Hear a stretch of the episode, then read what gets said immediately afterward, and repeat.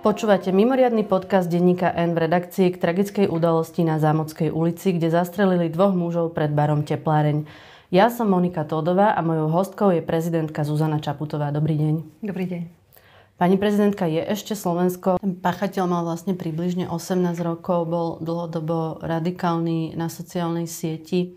Rieši sa dostatočne tá radikalizácia v tom online priestore? Je nejaký tlak napríklad aj na tie sociálne siete, aby tá kontrola toho obsahu bola vyššia. A to asi nie je len záležitosť nejakých interných diskusí, ale skôr asi na medzinárodnej úrovni. Je to obrovský problém a myslím, že neexistuje verejný príhovor v zahraničí, kde by som tému sociálnych sietí nespomenula. Vrátane teraz V4, predtým uh, stretnutie s prezidentmi na Malte. Myslím, že neexistuje verejný príhovor v zahraničí, ale často to spomínam aj doma. Ten problém je naozaj široký, netýka sa iba Slovenska.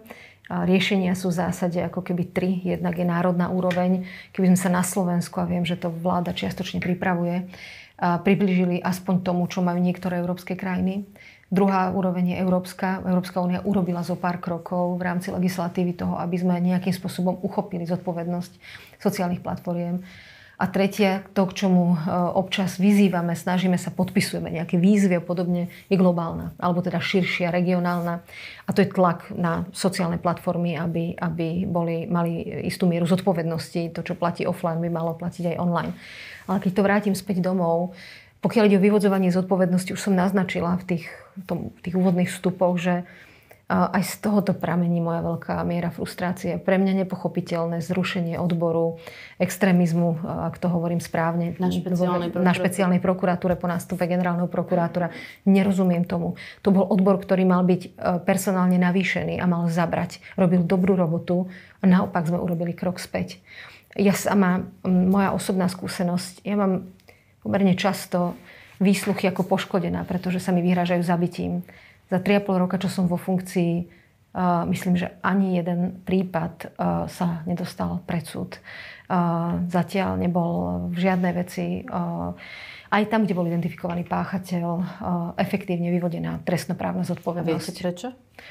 Z rôznych dôvodov. Z rôznych dôvodov. Niekedy to je o tom, že sa nedá páchateľ identifikovať, niekedy to je o tom, že sa to bagatelizuje na priestupkovú úroveň, niekedy je to, je to presne tá interpretácia. To, čo máme problém, a netýka sa to iba trestných činov, verbálnych alebo extrémizmu, je veľakrát, je to, je to v našich hlavách, je to prístup pri aplikácii práva vrátane trestného zákona, ktorý už teraz máme, ktorý je defenzívny a formalistický. Nejde po duchu tej normy, po tom, čo zákonodárca mienil tým uchopiť, ale je to, že minimalistický štandard aplikácie. A vo výsledku máme neochránenú spoločnosť od ľudí, ako tento chlapec, ktorý vypisoval niekoľko statusov, veď teraz to médiá prinášajú, kde bol úplne jasne mimo uh, rámcov, ktoré sú v tejto krajine, aspoň podľa papiera, prípustné a legitímne. A to, toto ma nesmierne mrzí. Samozrejme, je čo zlepšovať. A ja dúfam, že aj táto tragická udalosť posunie jednak odbornú debatu, ale aj naše rozmýšľanie o tom, že sloboda prejavuje úžasný demokratický výdobytok. Ja si pamätám totalitu, hoci som bola mladá, ale pamätám si ju. Mať slobodu prejavuje úžasná hodnota. Ale sloboda prejavu pre Boha neznamená bezbrehosť. Ona má presne končiť tam, kde sú, začínajú práva a oprávnené záujmy iných subjektov. Nemôžeme sa tváriť na to, to je, to je hlúposť, lomeno, naivita. Takýto prístup, že si vlastne na tom Facebooku niekto môže vyliať žlč, vyhražať sa zabitím a vlastne je to ako keby už normál. Ten útočník vlastne nenavidel aj Židov, veľa tých mm. postov bolo antisemických. Kým antisemitizmus je trestný, tak nenávisť voči LGBTI vlastne vôbec. Je, je toto v poriadku? Uh, je tam, je tam, sú tam dve skutkové podstaty alebo oceky. Uh, jedno je uh, podnecovanie a myslím v podnecovaní je uvedená aj sexuálna menšina. A je to podnecovanie nielen k násiliu, ale podnecovanie aj k nenávisti.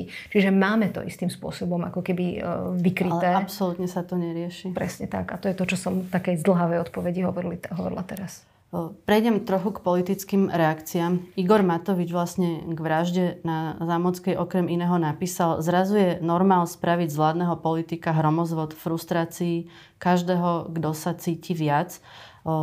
váš poradca mu tam aj napísal Vlado Talian, že vy nie ste obeď.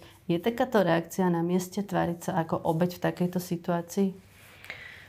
No, z tejto reakcie je zjavné, že pán minister financí aj v takejto tragickej situácii nie je schopný pozerať na svet inak ako tak, že on je v centre.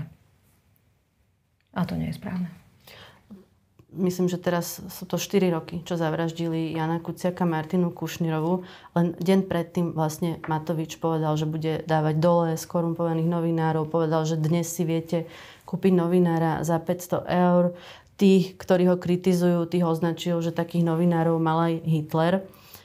Nie je toto vlastne robenie terčov aj z novinárov? Je, absolútne je. Ja som sa z tohoto pocitu vypísala Minulý týždeň, keď som bola na Malte sa pokloniť mm, spomienke na malckú novinárku, ktorá bola tiež zavraždená ako kvôli investigatívnej práci. Vyjadrila som sa veľmi jasne k tomu, že ako teraz asi my dve sa nemusíme presviečať a myslím, že každý normálne uvažujúci človek o tom, ako je pre demokraciu potrebné mať novinárov.